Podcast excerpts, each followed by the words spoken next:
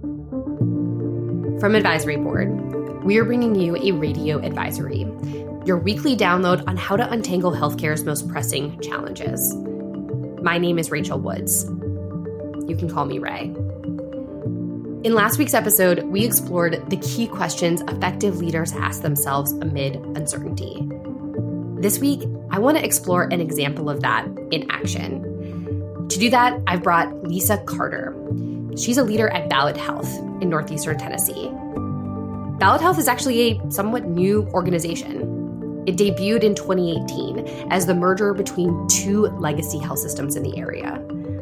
Now, the merger was ultimately necessary and successful in avoiding hospital closures in the region. However, it required Ballad's leaders, including Lisa, to navigate through some extraordinarily difficult and complex challenges.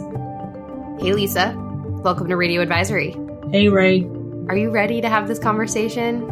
It's a hard one. This is a, yeah, this is a hard conversation. I've thought about this quite a bit. yeah, I bet this has been on the top of your mind for many, many years now. Are you sick of having this conversation? Maybe is the question I should have asked. No, I mean, no, not really. It's brought back a lot of thoughts and memories, some, some good, some not so good. and yeah. so I have relived a few things. But yeah, it's a, it's a good story. It needs to be told.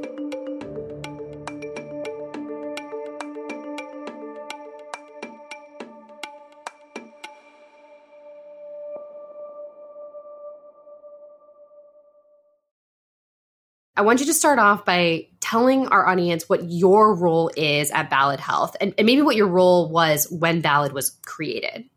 So, my role currently in Ballad Health is that I am the regional president within the health system, which encompasses the southern part of our market. So, basically, it's a it's about nine hospitals that I cover as the regional president. At the time of the merger, and a couple of years prior to that, I was the CEO of Niswonger Children's Hospital, which is the, the region's children's hospital. And we were mentioning a merger. I just said that Ballad was created, and it's a kind of new organization, right? Five years ago. Yeah, 2018. Yeah. As of February, five five years old.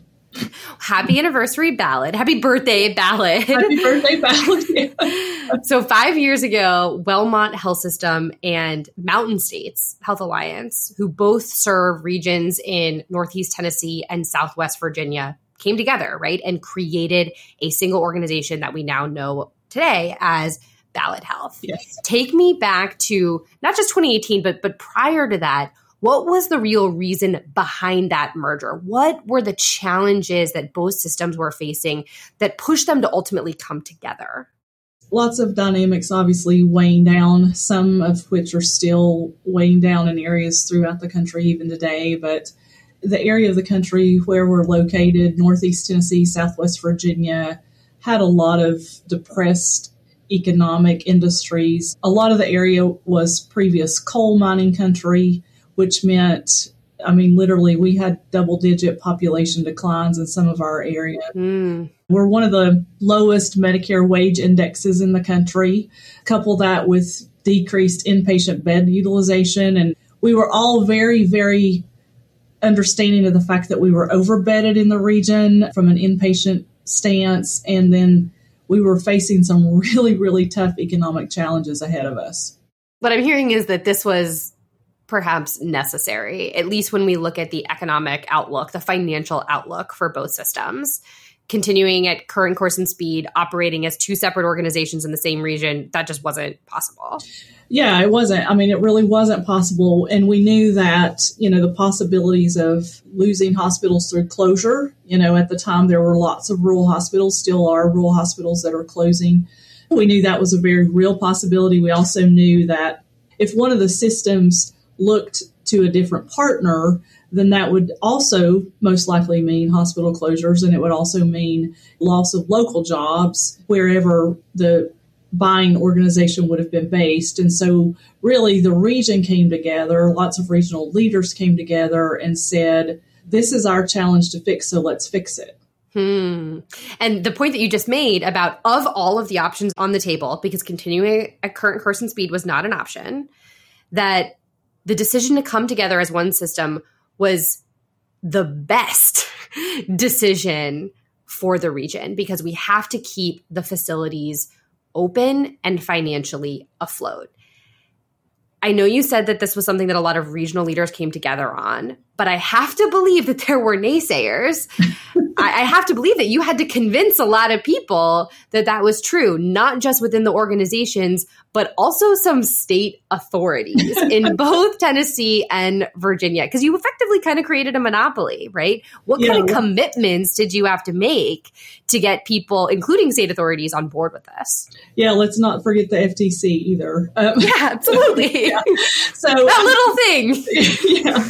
So yes, basically, the merged health system has all of the inpatient beds within within the region. And so throughout the country, there had been a couple of mergers like this that had taken place, but not to this magnitude, not across two states, and not as many hospitals, obviously, in the mix. And so what that required was for the leaders of the health system to work with both states, Virginia and Tennessee, through the development of legislation, actual legislation that allowed this to, merger to actually take place. So in Virginia, it's under a cooperative agreement, and in the state of Tennessee, it's under a certificate of public advantage.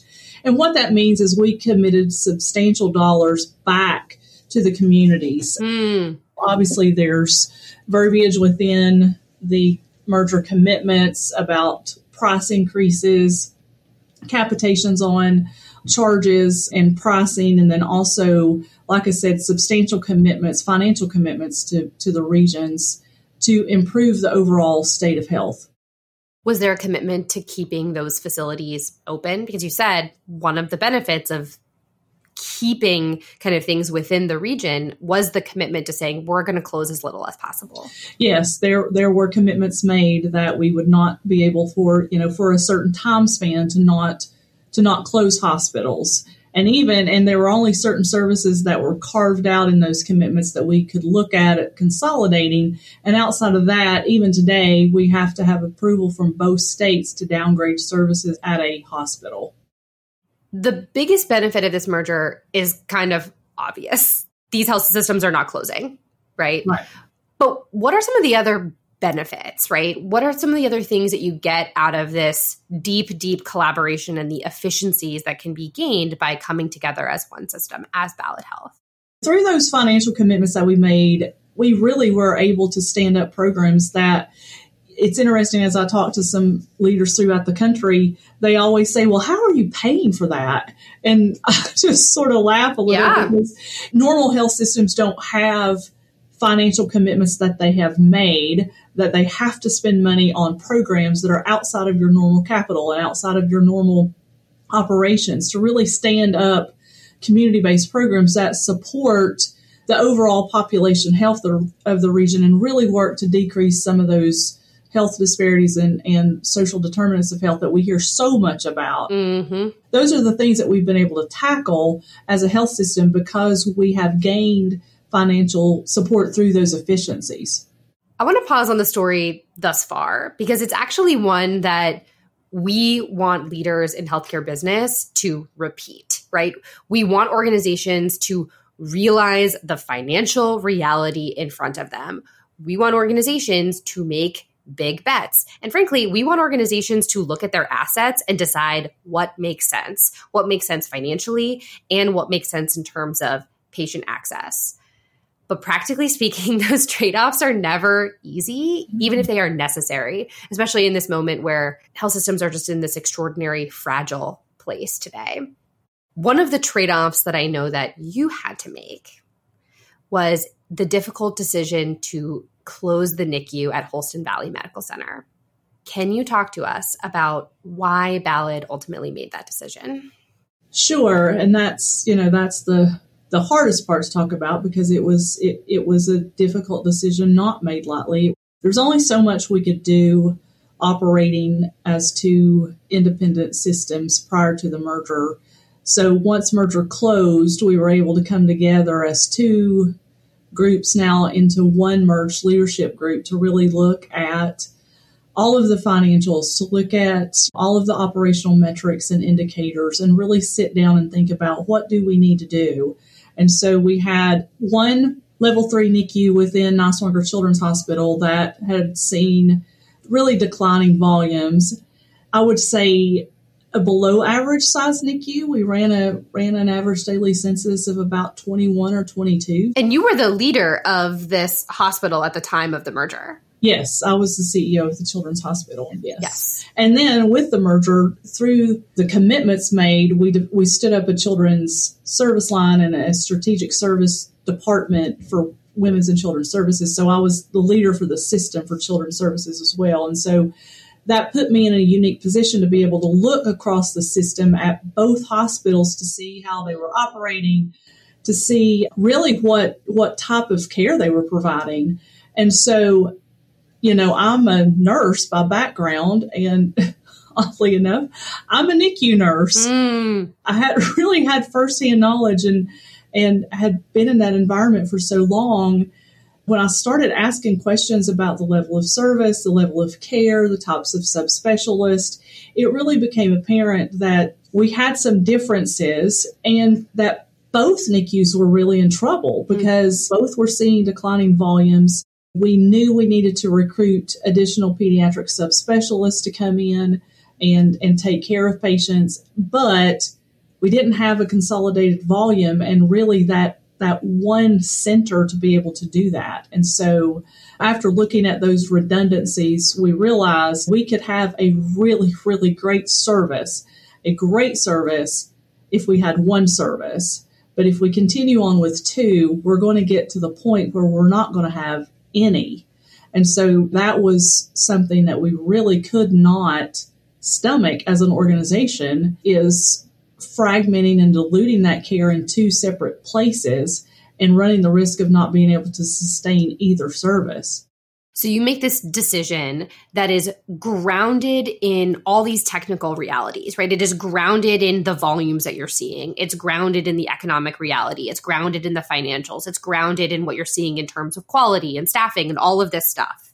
And yet, what was the reaction from the community?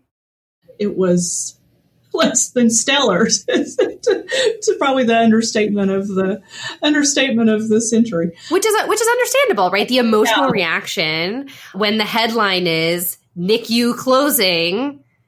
I'm not sure if that's the actual headline, but I'm coming up with it in my head. You know, NICU closes, boo Ballad Health, right? That's the feeling that people have because, especially because of their deeply held beliefs about the two organizations that now no longer exist. Oh yeah, because we formed one. Yeah, we formed one, and that was that was a hill to climb. And now we are now taking away services, great services, services that have been in the community for a long time, provided great care to a lot of families, a lot of children.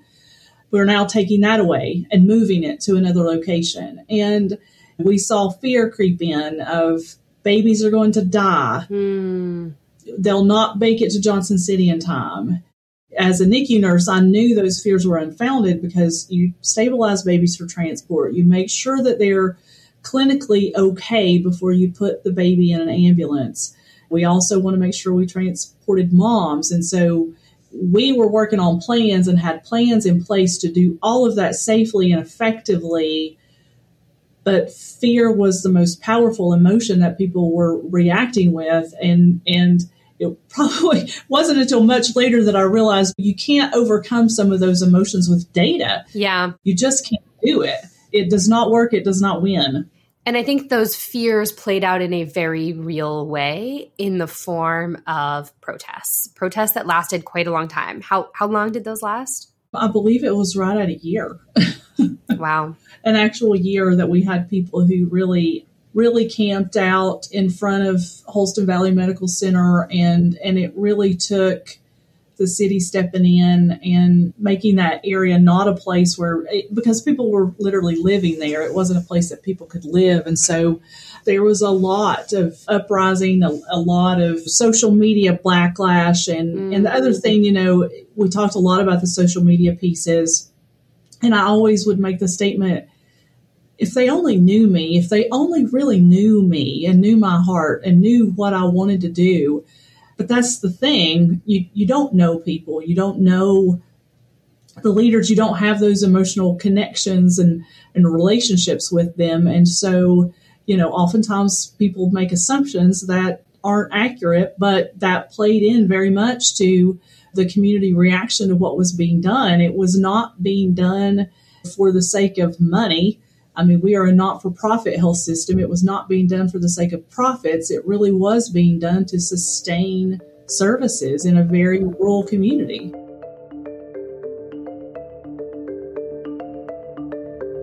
We'll be right back with more radio advisory after this short break.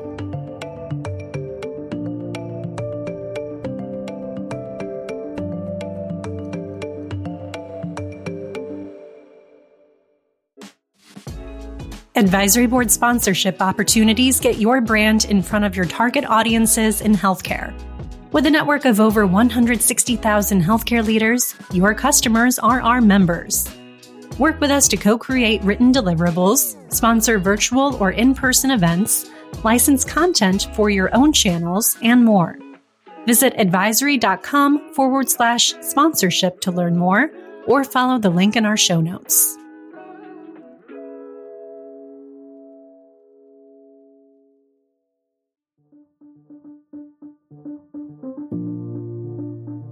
What about the reaction from staff, right? Because they know you a little more, some of them at least do. Uh, perhaps they're maybe more aware of the data, the technical realities, kind of, and, and technical solutions in front of you all. What was the reaction from staff?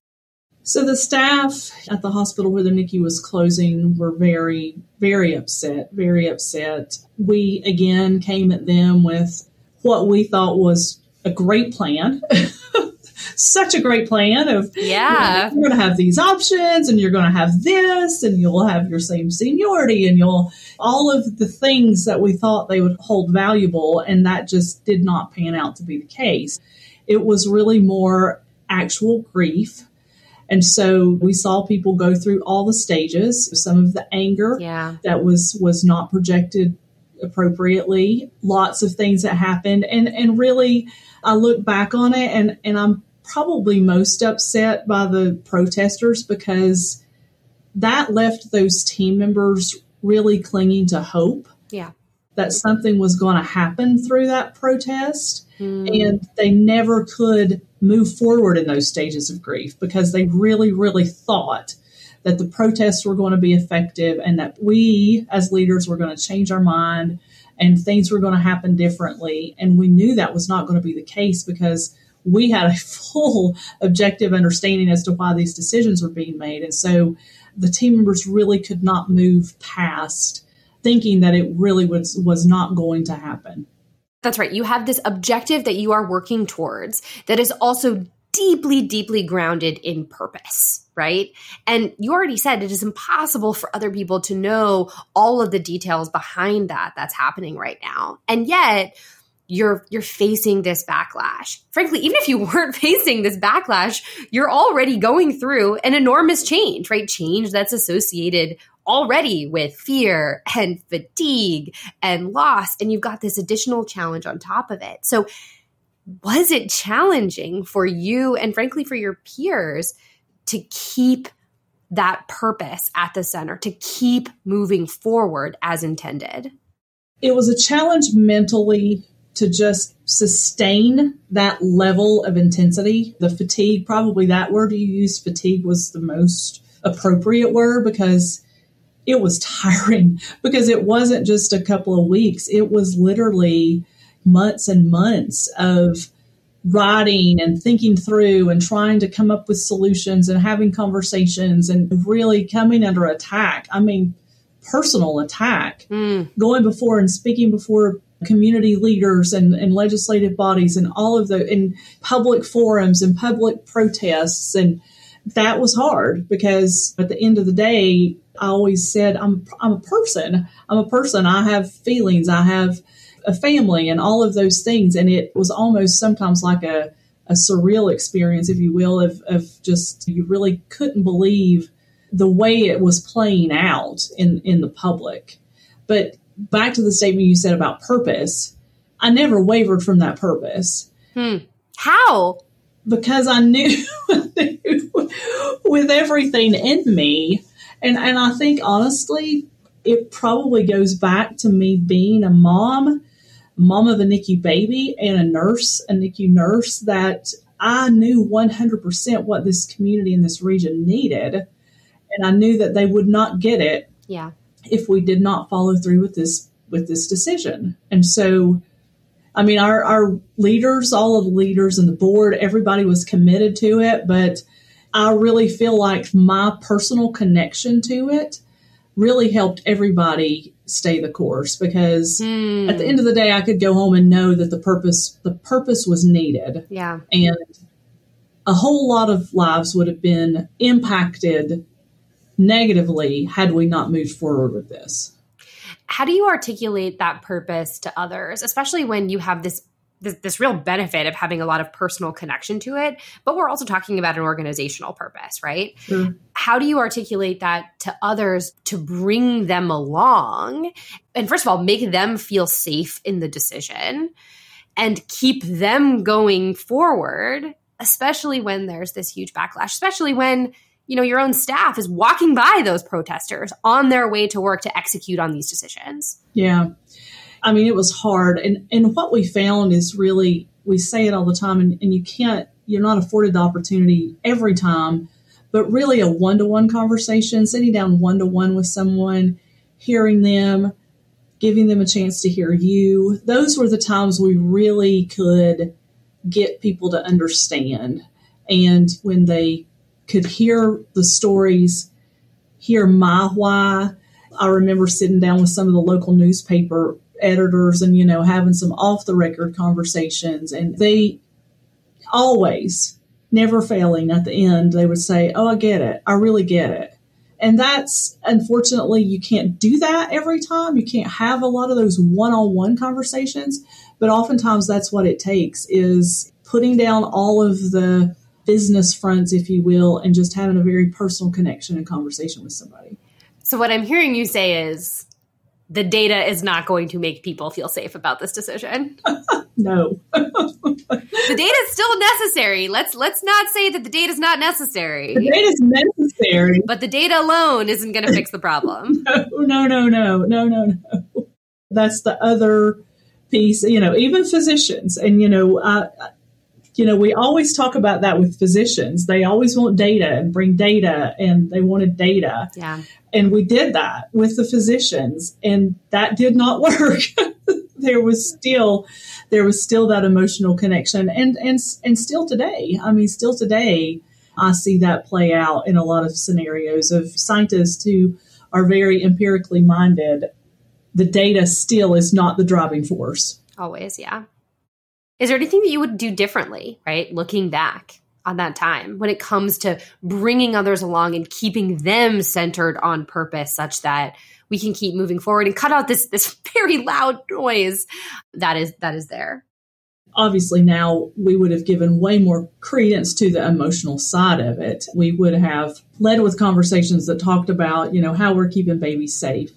We would have had some opportunities for one on one conversations and also community listening sessions. Yep. One of the things that would have been tremendous would have been to bring in parents of NICU graduates at the facility where we closed the NICU and listening to them and not only listening to them and, and what fears they would have had, but also then honoring their stories and honoring the journey that they went on in that facility. You know, those are defining moments in people's lives because the emotions are so high. Yeah. And so giving credence to that and paying honor to them would have been a tremendous step in helping them see the human side of us, but then also understanding why we needed to do what we were doing.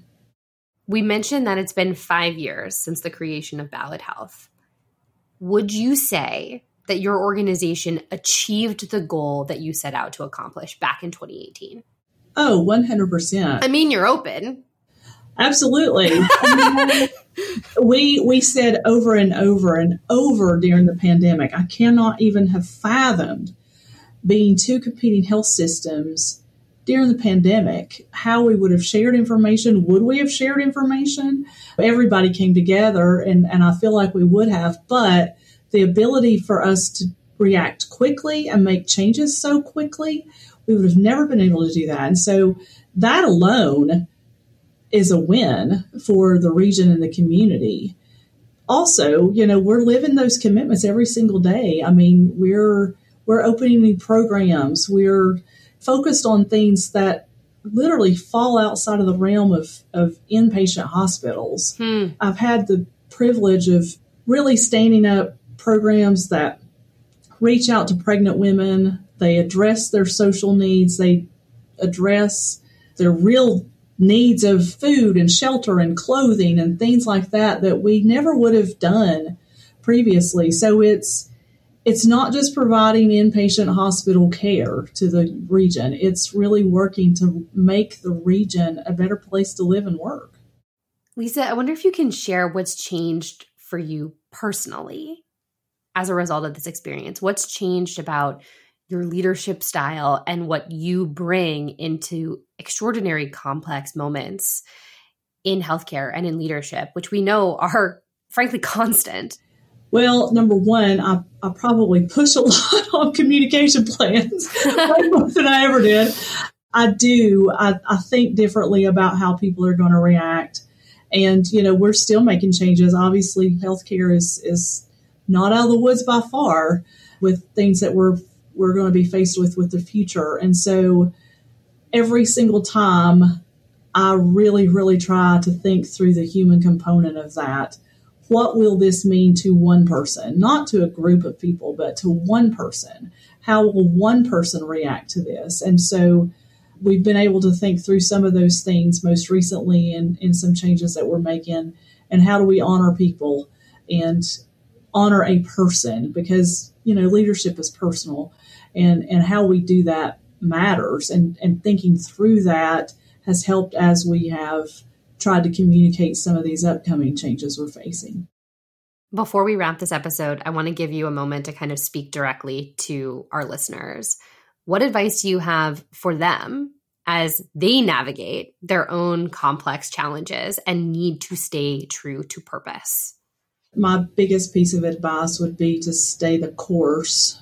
I have also seen decisions that we've tried to make and we've gone right up to the finish line and we didn't quite cross it. And that's had some detrimental detrimental effects. And I see that in a lot of other areas throughout the region, basic things that really need to make some difficult decisions, but for whatever reason, leaders choose to not do that. It's hard. It really is hard to make difficult decisions. But if you know your purpose and you're aligned with that and you're making the decisions for the reasons they need to be made, then you have to see those through. You have to see them through to the finish line and cross over because that's the only way you get the benefit from it. Yeah. Well, Lisa, thank you for all that you do and thank you for telling your story on Radio Advisory. Thank you.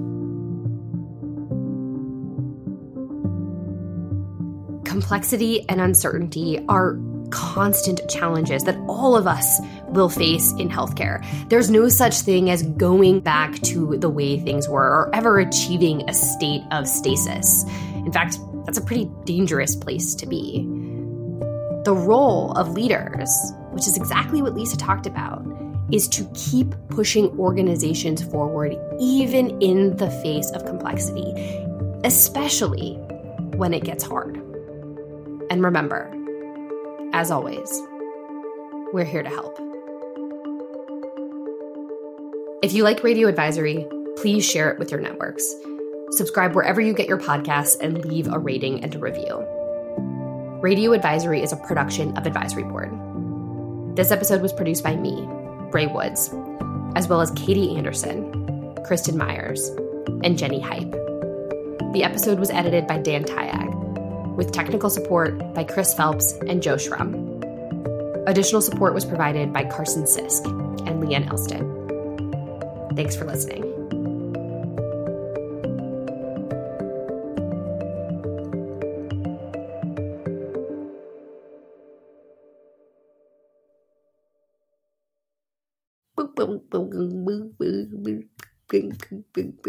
Um, I thought that was pretty good.